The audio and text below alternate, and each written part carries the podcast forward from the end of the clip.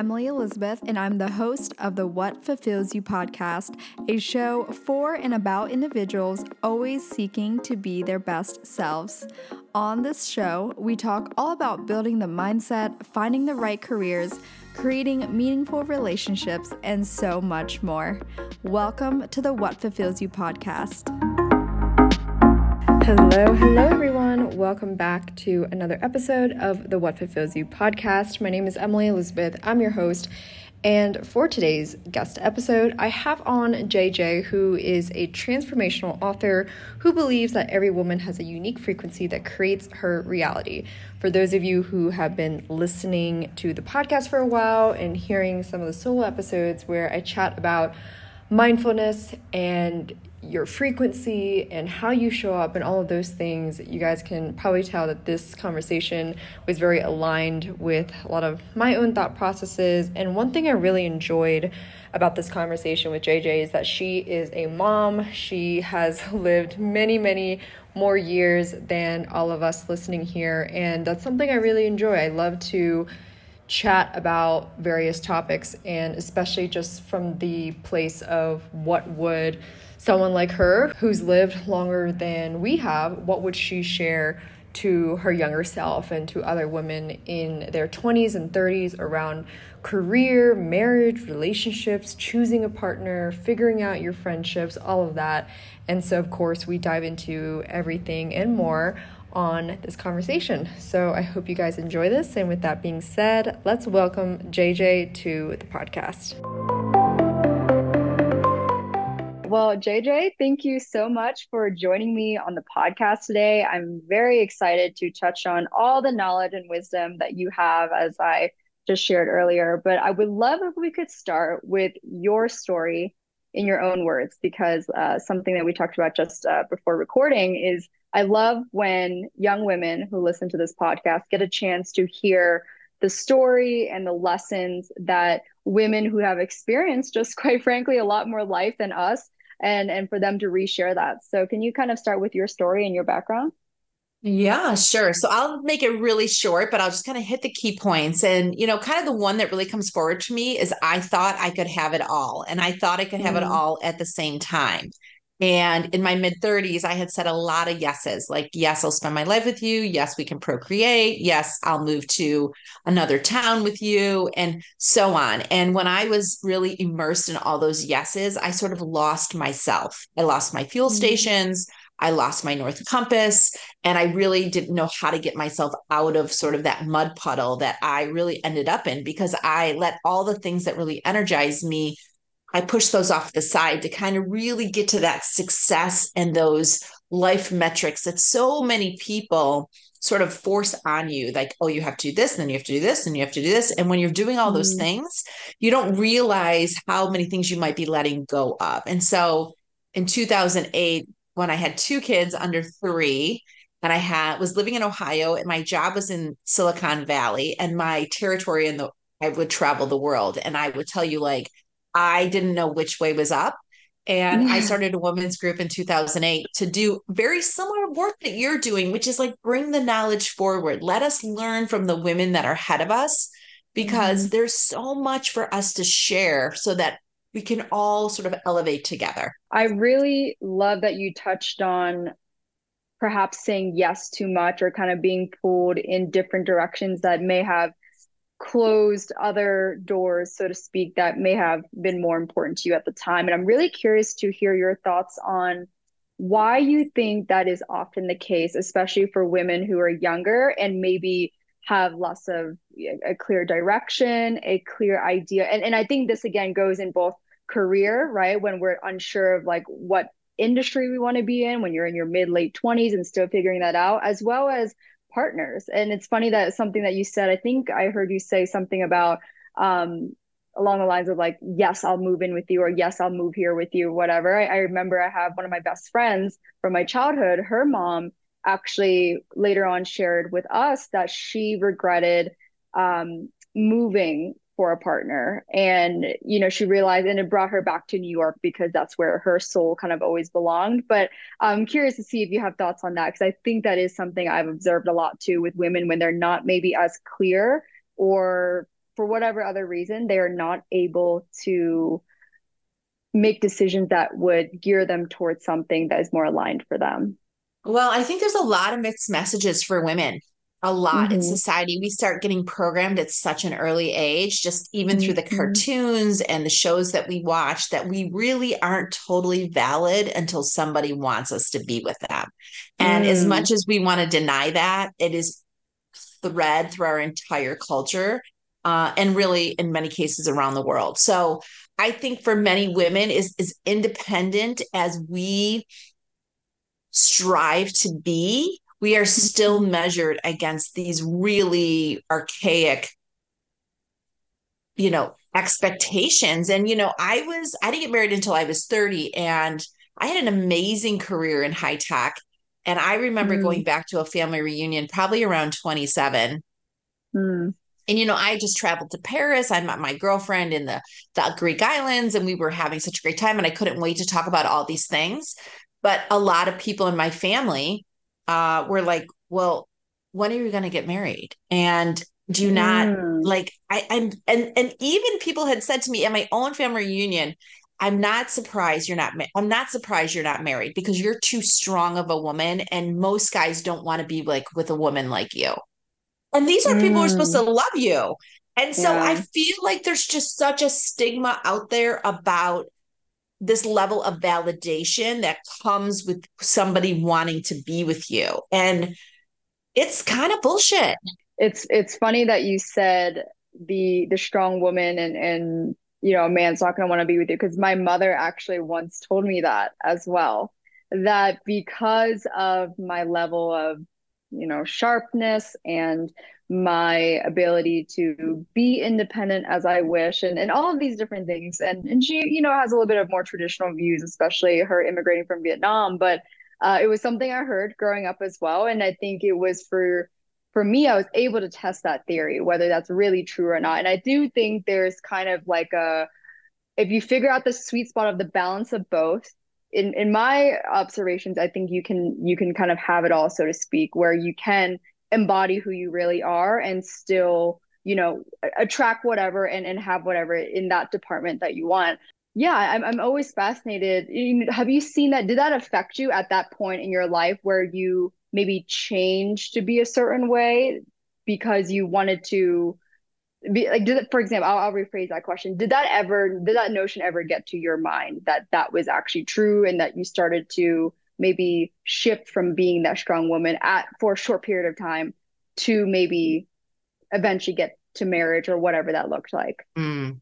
Well, it's interesting because in my third book, Seeking, I have three chapters on your relationship with your mother and the lessons there. Mm-hmm. But I will tell you that my mother came from a very abusive household and then moved in with my father, who also was very controlling. So I was not mm-hmm. someone that really aspired to get married. It looked like just didn't look like my cup of tea, to be quite honest mm-hmm. with you. Mm-hmm. So it did not affect me. I didn't really care.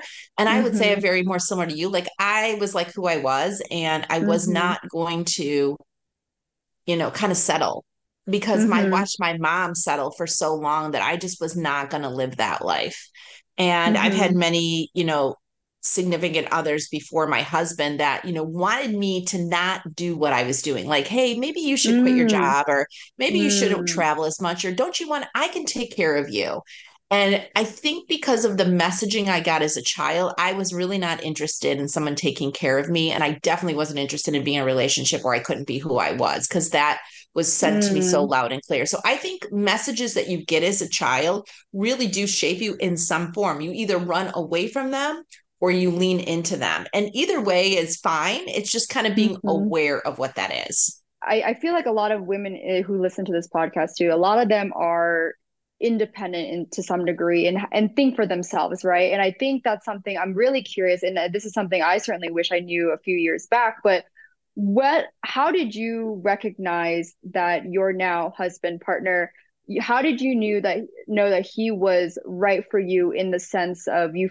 you saw that he whether it was like accepting you for who you are maybe even appreciated and loved the traits that you had that maybe other past partners didn't have? Because i think that's something i hear through the grapevine all the time. Girlfriends of mine who are more you know in this direction they're kind of like well i don't know how i would find a, a male partner that would love these things about me if there's kind of this push push pull narrative on uh, do I be more of a traditional woman? Do I just take being taken care of? Uh, you know what I mean? So I'm, I'm kind of curious, like from from your lens of again already having experienced that, maybe having seen the best in both, but uh, on on both sides. One, I want to say I love this because you don't really hear about this, and I just love this conversation. So thank you for bringing this forward. But I would say the thing that, well, first of all, who you marry is mm-hmm. the like one of the most important decisions you make because they're either going to help you expand who you are as a person or they're going to like almost retract. And it's just such an important decision. And I don't think that society really puts enough precedence on it. And, mm-hmm. you know, obviously it's great to have a connection, a sexual or physical connection. But honestly, mm-hmm. as you, mm-hmm. most of you know, that kind of goes away. And you really need to be on the same page in regards to the commitment, in regards to kind of how big you want your life to be mm-hmm. and kind of what matters most to you. And when I met my husband, even though his, I would say, you know, his makeup or credentials. Like I had, I was living in Atlanta, living in, and working in San Francisco. He lived in Cleveland, Ohio. I was never going to move there. I was like, mm-hmm. it's not happening. But I felt like the more I saw him on different occasions, the conversations were amazing. You know, we travel mm-hmm. hours without listening to the radio. We just really connected. And in fact, a girlfriend of mine said, you know, I just don't see this life for you. Like, are you mm. sure you want to stay with him? And I remember saying to her, I think if I leave, I would always be searching for somebody like him. Oh, wow. That's a big statement. What, was it a gut feeling, like an intuitive feeling that you felt, or was it something like how, a, how did you know? I felt like I knew him for a long time. Like I felt like our souls mm-hmm. had known each other previously. Mm-hmm. And I just felt like we knew each other. We had this innate knowing about each other. Mm-hmm. And I would say mm-hmm. to the women that are like, I'm never going to find my person, or I just am too strong. No one's going to love me because that's what somebody mm-hmm. told me, is like your messaging internally is what you cultivate externally. And so mm-hmm. if you are mm-hmm. having those types of conversations, like none of my boyfriends love me, or even, you know, I heard Taylor Swift a clip say, she said, I'm the one before the one, right? That type of mm. messaging is not like is not helpful first of all and you really need mm-hmm. to think about your energy around finding the right mate and mm-hmm. i think the best thing you can say and prior to meeting my husband i was in a really like i thought i was going to marry my last boyfriend before him and it was really mm. hard to decouple from him but i spent 9 or 10 months reading i went to retreats i went on mm-hmm. cycling trips like i really just invested in myself and i feel like mm-hmm. that prepared me for that next relationship so if you're if you're in a relationship that's wasting your time like get out 1st mm-hmm. of all 2nd of all if you're mm-hmm. not in a relationship what are you doing to invest in yourself to make yourself ready for that type of deep connection like are you having deep like deep activities for yourself. Are you reading the mm-hmm. right stuff? Are you having healthy conversations? Do you take care of yourself? And are you having like these really kind of exercises? Like for me i like to go to retreats like women organize retreats. I feel like it really helps me just get out of my schedule and really remember what i'm doing on this planet. And i think the more i do that not only the better relationship I have with my husband now, but it prepared me for that relationship when it appeared. And I kind of want to circle back really quick on you know, you know, you mentioned that your friend at the time she made a comment saying, you know, I'm not sure and and you know how us girls are. We tend to bounce comments off of each other, feedback loops, right? And sometimes we can often be like, yeah, maybe like this friend is right. And so I'm curious, how did you know? And again, I'm sure this was a long time ago, but how did you know that while maybe there was some i don't know validity in in her objective or outside perspective how did you know that it was it, it, it was just something like a feeling that you couldn't get past in terms of i i know this you know what i'm saying because i think a lot of our friends often yes. are are kind of looking at it from like a resume i don't know paper yes. perspective right and and when we're sitting though in the position of experiencing it we see things a lot differently. And so it's almost kind of the question of how did you balance both, like understanding that side and then also knowing which way to lean when it came to like your final decision? Yeah. And it's interesting because I had many girlfriends say, you know, I left Atlanta, this really beautiful life and you know beautiful people and all the stuff and my friends are like you know he just isn't really what we thought you would end up with and you know they said mm. various things and i was questioning it i was uh back at that time but it's just something I just knew in my heart of hearts there was some kind of connection with him that I had not had. And I when I was with him I was 29. So I had been dating a mm-hmm. long time. Yeah. And I was not the kind of person that stayed with someone for 3 years. I was like 9 months like is this working? Is this not? Um and so when I got to him like I had a lot of experience dating at that point. Mm. Mm. And, and and with that you kind of were able to gauge it from like just like an intuitive in, intuition perspective. Yes, and you might not remember, but there used to be a talk show host, Laura Laura Schlesinger, and mm. I remember listening to her back in the 80s and she said, you know, women should really not make like life decisions around marriage until they're 28 because that's when they like really look, kind of lean into who they are. And mm. uh I just always remembered that.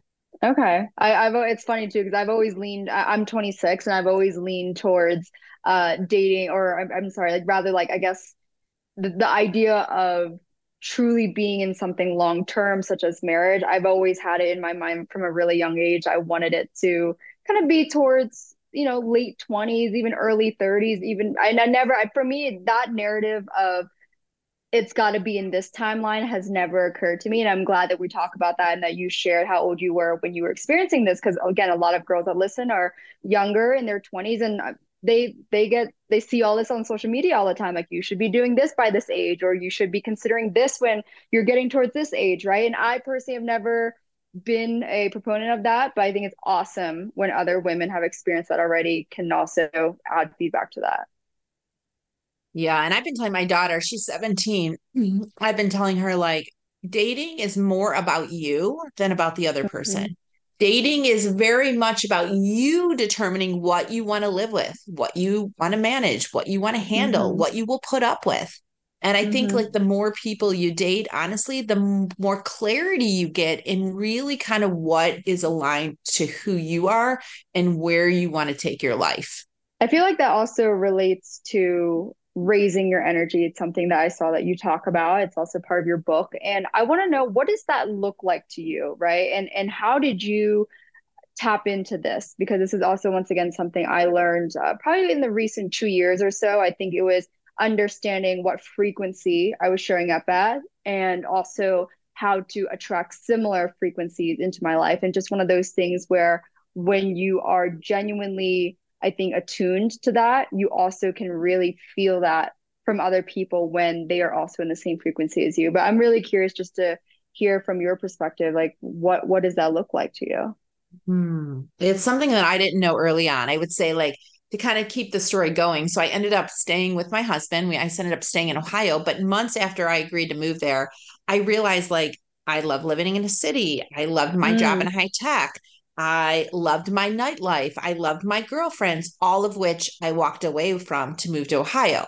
And I wouldn't say I would suggest that for everybody, but it's funny looking back now. I'm 50 now. So it's like the universe or if you call god or whatever you call your higher being mm-hmm. kind of put me here to do really specific work that i didn't know when i got here but i let all the fuel stations or things that energized me go and i ended up getting really depressed not because i thought i married the wrong person but because i had said yes to so many things that and I didn't have like I didn't fill up myself. I didn't like I see you mm. talk about solo trips. I love solo trips, but I just didn't fill my bucket back up with things I loved. I moved into a mm. really big Italian family with him and all these things which I talk about in all my books of like how do you get your energy back? But the idea is is that you really have to manage your energy. Mm-hmm. And you know, most of you don't listen to the radio anymore, but the idea is is like frequency is like FM radio, whether you're listening to 94.1 or 96.7 or 102.7, FM radio stands for frequency modulation.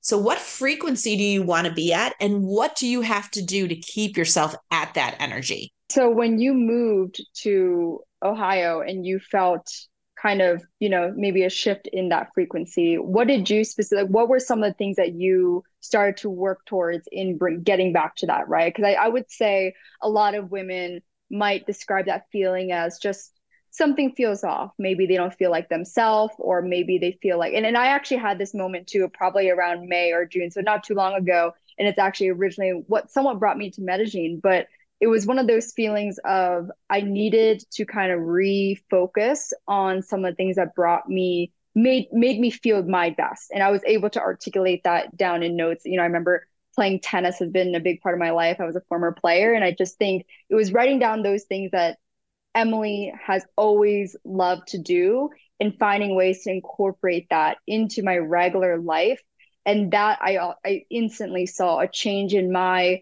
my vibration, the way I felt around people, the way I felt about myself. But I'm curious, what was that like for you, especially when you're like moving? Because I can't imagine uh, moving from New York because I love New York, but I'm sure I might be, you know, dealt a card one day where I have to choose between something like that. And it's, I can imagine I would feel a little bit off centered in a way, off equilibrium when in kind of in a scenario like you described. So, how did you overcome that?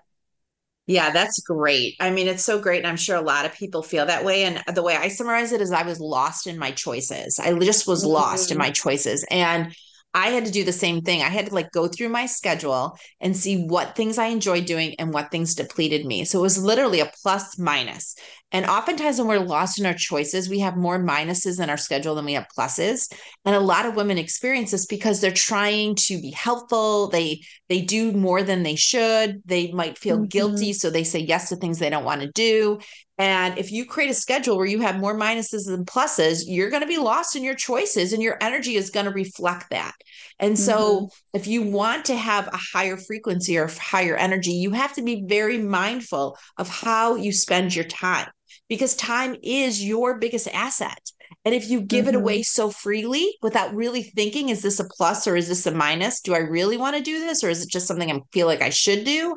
Uh, it, you can end up there so quickly. How did you reconcile that with with a physical move, like a change in physical environment? I feel like that one I can't even figure out how I would do that besides go back to New York in, in, in my scenario, right? Like how were you yeah. able to adjust with that kind of big change, right? Where it's yes. like that that part, that element can't in in that scenario can't be actually changed or can't be removed or added from, mm. so to speak. Yeah. yeah. So luckily, I traveled 100% of the time for my job. So I really okay. wasn't thinking of it as big of a move as it really ended up being because as soon as I moved there, um, my company was bought by Yahoo and I was out of a tech job. And so then mm. I was like, oh mm. my gosh, what am I going to do? So I feel like I didn't really process what I was saying yes to when it happened. And then it wasn't mm-hmm. until six months afterwards that I was like, what the heck did I do?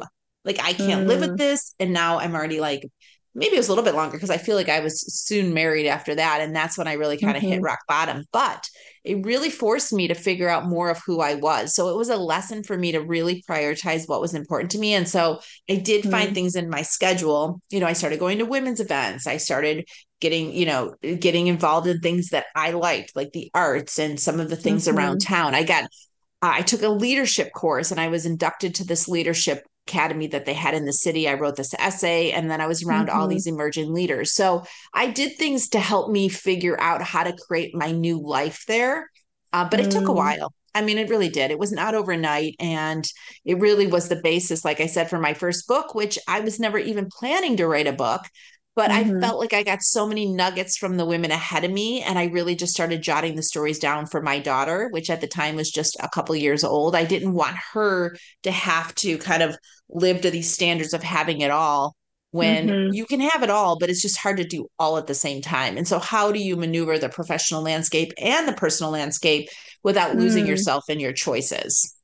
That's a great question I wanted to touch on is for you as as a high performer as someone that and loves her career and once worked in tech you know how did you how did you mindfully create time for your partner and for what you loved in your career at the time? And then of course as you had children and you know for your for your girlfriend time too. Like i think that is the part where some people start to go crazy because especially for example if you have a job that requires eight to 10 hours of your day. And then how do you have energy left for a partner at that point sometimes girls are picking between their partner and girlfriend time or maybe just simply not knowing how to process that in their mind of okay, how am I going to allocate my week, right? How many days or time am I going to spend with my partner? Yeah. How, how much time am I going to spend catching up with my girlfriends? And I think that's where a lot of people then actually find the, the solution in hindsight rather than in the moment. And so I'm really curious if you have some thoughts on that, considering you, you know, you quite frankly had it all, but maybe at different yeah. times too, right?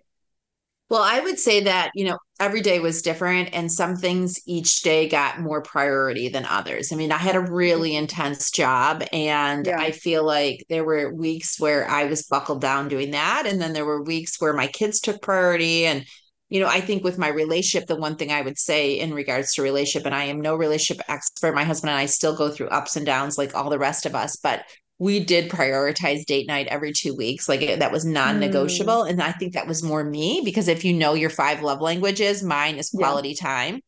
So we, that was every two mm. weeks. And then we started walking at an early age. So we just walked, you know, almost every night, even if it was just a mile. And we still do that today. I would say five days a week, we walk at least a mile, probably two and that's kind of where we sort a lot of stuff out. We used to take our kids with us when they were young, but they're almost, you know, they're both high schoolers now, so they're not as mm-hmm. neat, like not not as interested. But I would say that you have to prioritize the things that are important to you. And if it's your kids and your significant other, you know, you need to find the time to do that. Because as mm. Lynn Twist, you know, Lynn Twist is one of my favorite authors. She talks a lot about the soul of money.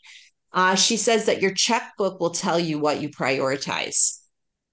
Mm, like where you spend your money. Yeah, yeah, I agree with that big time.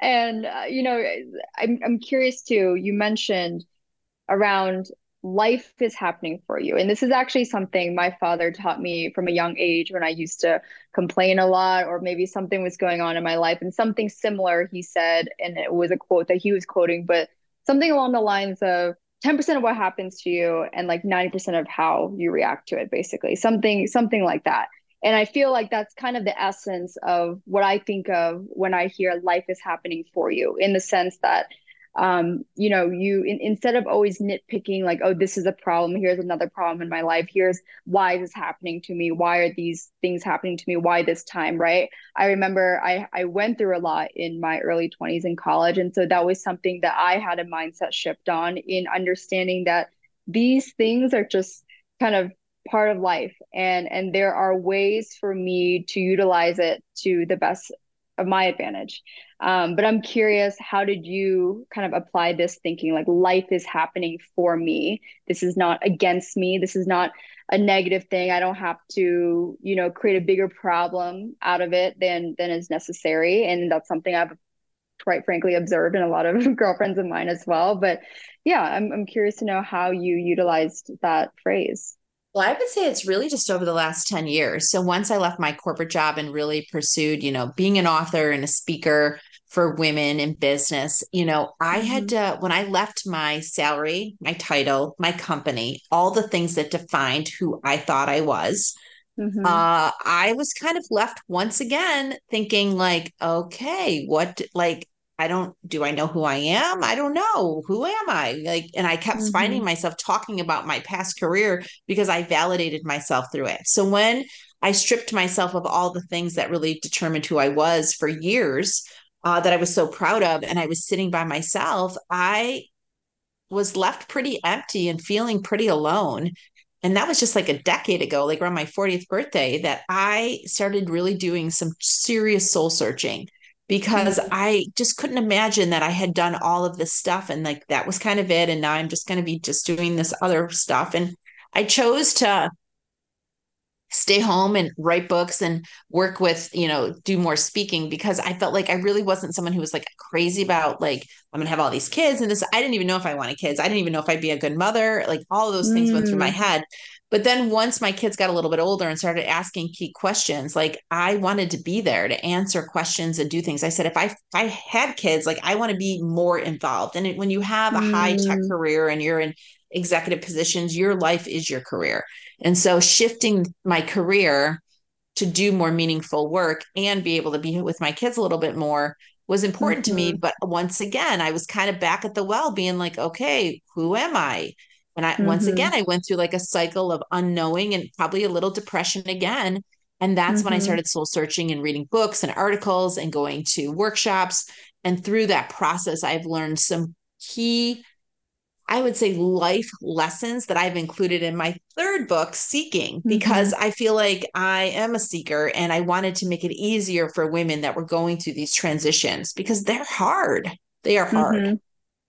How did you, and I don't know if this was ever maybe mentioned to you similar to that statement around, oh, you know, strong women have a harder time with dating or or whatever, where I feel like I also have heard the narrative, something along the lines of women who are career focused um, you know, don't create enough time to be mothers or are, you know, capable of stepping into like that kind of role. And of course, that's obviously not my territory. I've never experienced that firsthand, but I'm really curious to know. It seems like you were really mindful in that process of I want to be more present with my kids and, and be able to teach them certain things and then be there more actively. How did you find the sweet spot in balancing and like still maintaining what you enjoy doing, right? Because I can imagine that's also something that crosses a lot of women's minds as you know, especially if they are in high performance careers where it takes a lot of time and energy.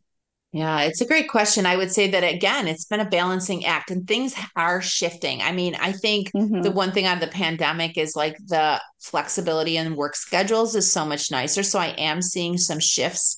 Now, there are some drawbacks, right? Because now women are not more in the office all the time. So they don't maybe not have as many sponsors or not getting promoted as much as they would have if they were in the office five days a week. But some mm-hmm. of them have a little bit more flexibility. So it's a give and take for mm-hmm. sure. I would say that your children pick you. One of my, you know, a spiritual lesson is your children pick you. So mm. whatever your life is, your kids have picked you. So you just have to remember that you're on this journey together and kids are here really often to remind us of the joy, the laughter, and the connection to something bigger. And, you know, mm-hmm. if you uh, decide to go down that path, which I don't think it's for everybody, and I don't think mm-hmm. you miss out if you don't do it, I just think it's kind of a choice that, mm-hmm. you know, hopefully you create the time to learn from your kids because I feel like some of the greatest gifts I've gotten being a mother is that my kids have been one of my biggest teachers. What's something that you wish you knew as you were in your early mid 30s and and you know entering that stage of having kids? Because I know earlier you alluded to the fact that you at the time weren't sure if you actually wanted kids, right? You know, what what's something that you wish you knew back then that you of mm-hmm. course know now? I wish I would have relaxed more. I wish I would have mm-hmm. just been a little bit more relaxed because I was so driven and such an mm. A plus plus player, like A plus plus personality. Like I was so anal at times. And yeah. looking back now, I, I think I could have done, you know, I was always trying to be at like 110%, 120%. Like I think I would have been fine at 80%.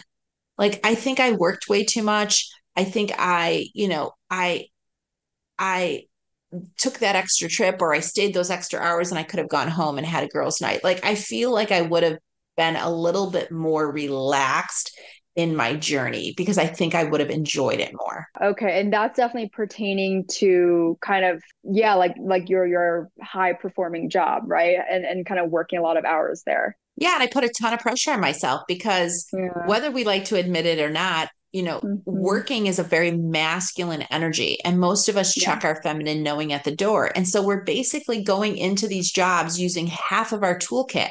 Yet we're expected to deliver at 120%. And I feel like even though I had a computer science degree, a computer information systems degree, even though mm-hmm. I used to teach LAN WAN design, I mean, I was in highly technical. I questioned myself constantly.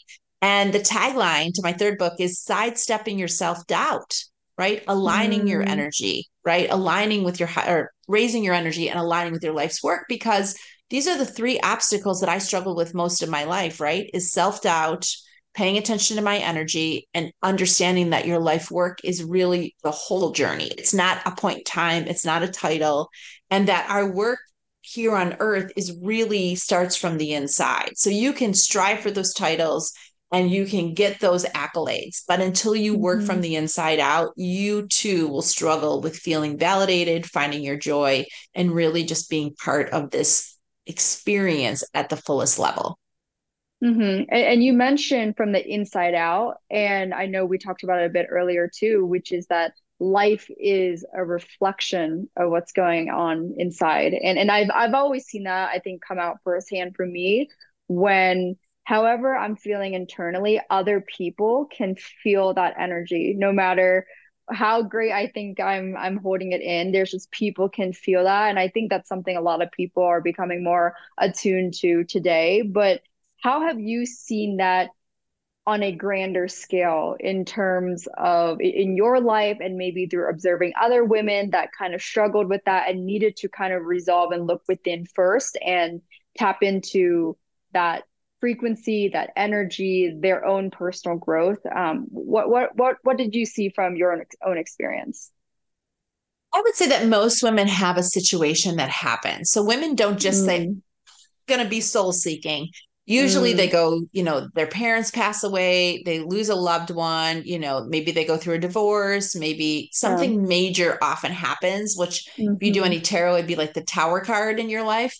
Uh, mm-hmm. Uh, and and I would say that's the same with me, is like you kind of hit a point of no return where you can't go back to where you were, but you can't move forward based on where you are. And I think you have to like really start to seek within and that's really mm-hmm. kind of the work that I'm doing now is because I've spent the last 15 years working with women in business, really high performers uh, on a one to many basis. And I've been helping them maneuver the professional landscape for a while. But the reality is, regardless of what title you acquire or what person you marry or what zip code you live in, that does not mm-hmm. guarantee any level of joy or happiness. What are common self doubts you think that mm-hmm. women in particular yeah. in, in, in the workplace and and in their personal life and how it kind of is almost like a domino effect in, in all areas of their life like what have you seen a lot? Because I, I know you talk about this a lot too. I do. And the book is really like a tool to help you dive into your self doubts, which could have started decades ago. It could have been something you heard when you were two or seven or 10 or 12. We carry the stories with us, and those stories mm-hmm. often define how we make decisions. So, you know, uh, I've had stories with me like, oh, you're not, you're never going to be the smart one, or you're really not mm. going to get that award, or you, you know, who do you think you are? Who's going to come? Or what if nobody shows up? You're going to be so embarrassed. I mean, the self doubts go on and on and on. I have pages of examples on different chapters of things of women that had to push through or things that held them back. And mm-hmm. I think mm-hmm. for me, like every step of my journey has led me to this point and all of them are full of lessons but many of them took me a long time to move through because i had so much self-doubt i have a few final questions one of them being and this is going to be a great one for you is three pieces of advice you wish you could have told your younger self in your 20s and 30s and maybe it's something you'll tell your daughter as well or just anything that you mm. wish you knew in those two decades of life that um, are, you know, a, a, lot of times I see it in my girlfriends. We're all kind of struggling in our own ways. well, the first advice is I often tell her is that what people say to you is a reflection of how they feel inside. Mm-hmm. So you they're just sharing their energy to you. You do not have to accept it. You can just let it flow. Like you do not have to take anyone else's energy. You can just let it flow away from you. So I think that's mm-hmm. the first thing I tell her. The second thing I tell her, again, which we stated before, is like dating is to learn more about you than the other person mm-hmm. and kind of how you want to show up in the world, what you want to connect with. Uh, and the third is what you're attracting is kind of how you're taking care of yourself. So if you're not attracting the right relationships, whether they're female or male or girlfriends or bosses or coworkers, the first place to start is with yourself. Wow, I love that. And I'll definitely actually write that kind of in a bullet note for our followers on Instagram. Um, any book recommendations that you have that maybe had a big, you know, impact for you when when you were going through your own transformations? I have so many. Like anybody who's interested, they can follow me on Goodread. I have 150 books up there, and I would I only put the ones up that I would recommend. So if you want to follow mm-hmm. me on mm-hmm. JJ DiGeronimo on Goodread, that's the easiest. I think one I mentioned already. For me, my money stories were a big deal of my transformation because I grew up with no money, and then I made a lot of money, and then I lost a lot of money in tech, and like that money spectrum is really mm-hmm. um, often a trigger for a lot of women. So Lynn Twist's Soul of Money is one of my favorites. Um, I also love Rebecca Campbell, Rise Sister Rise, which talks about the rise of the feminine energy. So I'm excited mm. to see her in mm. Omega in a couple weeks here. Uh, and then, you know, so I love, you know, um, I love even like The Universe Has Your Back. I love that book and some old time books I love too. So, um, Think and Grow Rich by Napoleon Hill is one of my favorites. So, yeah. I'm an avid listener. So, I li- like my phone is my tool, like it's my university. Yeah. I'm constantly listening to books, listening to podcasts, and I make sure I really monitor who I talk to and how long I talk to them. Because if it's somebody that drains me all the time, it takes me a long time to get my frequency back up. So, mm-hmm. and, and, as you shift your frequency, people are going to fade away. So you just have to like recognize that that's just part of the process. Absolutely. Absolutely. Um, well, one last question, and it's something that I ask every guest on the show, but in reflection of all the experiences you've had in your life, what would you say ultimately fulfills you in life? Hmm. I would say having gratitude. So the more I practice gratitude, the more fulfilled I feel. So whether it's just like, hey, I love clean sheets on my bed, or wasn't this coffee delicious, or can you believe I found a feather when I or I found five feathers when I was walking this morning. Like for me, that like living in gratitude and love and realizing life is happening for me fills me up. I think when I start going down the path of like worry, anxiety, fear, disgust, aggravation, like I quickly snap out of that like kind of gooey loving like energy field and so mm-hmm. i have mm-hmm. to be really present to get myself back in there as soon as possible because if i let it go too long then it takes a long time to shift back so i would say that and i think finding things that keep you energized like I work out because I it makes me feel good feeling the muscles in my body. So I don't work out mm-hmm. because I'm conscious of weight or I work out because I want to feel myself from the inside. And so I listen to sound bowls and do drumming and I surround mm-hmm. myself around people that are experiencing life the way I want to experience it, which is like being part of the universe, using your natural gifts and exploring the world. And it took me a long time to realize and give myself permission to do that. And I wish I would have really kind of started that sooner. Oh, that is so awesome, JJ. Thank you so much for sharing all of your wisdom and your thoughts and feedback today. I'm sure the ladies listening have learned a lot. Where can they find you? Share your social media if you have any, your website, and where they can find your books. Yeah, so I'm under JJ DiGeronimo. It took me a long time to do that because I didn't like mm-hmm. want to step into my power. So you can find me on mm-hmm. most platforms under JJ DiGeronimo.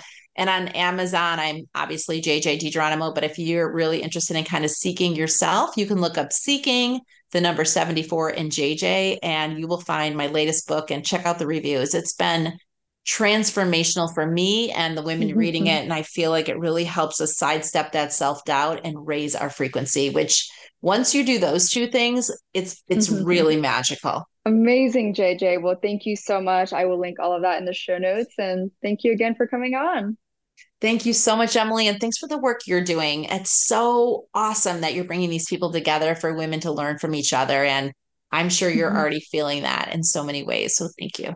And that was all for today's episode with JJ. I hope you guys enjoyed this conversation and had some takeaways. I certainly had my own. And I actually loved writing down the three things that she would tell her younger self. I actually wrote that down for myself as well and definitely resonated with all three. And I think um, if you guys found any of this helpful, I hope you guys save some of this in your own notes. And for more recaps and her book recommendations, you can find all of that on the podcast Instagram at What Fulfills You. So be sure you are following over there. Again, everything is linked in the show notes. And if you are curious to find all of the podcast merch, including the best selling card game, you can find all of that at whatfulfillsyou.com. There is a special promo for podcast listeners in the show notes. Thanks again for tuning in today. I would chat with you all in the next one.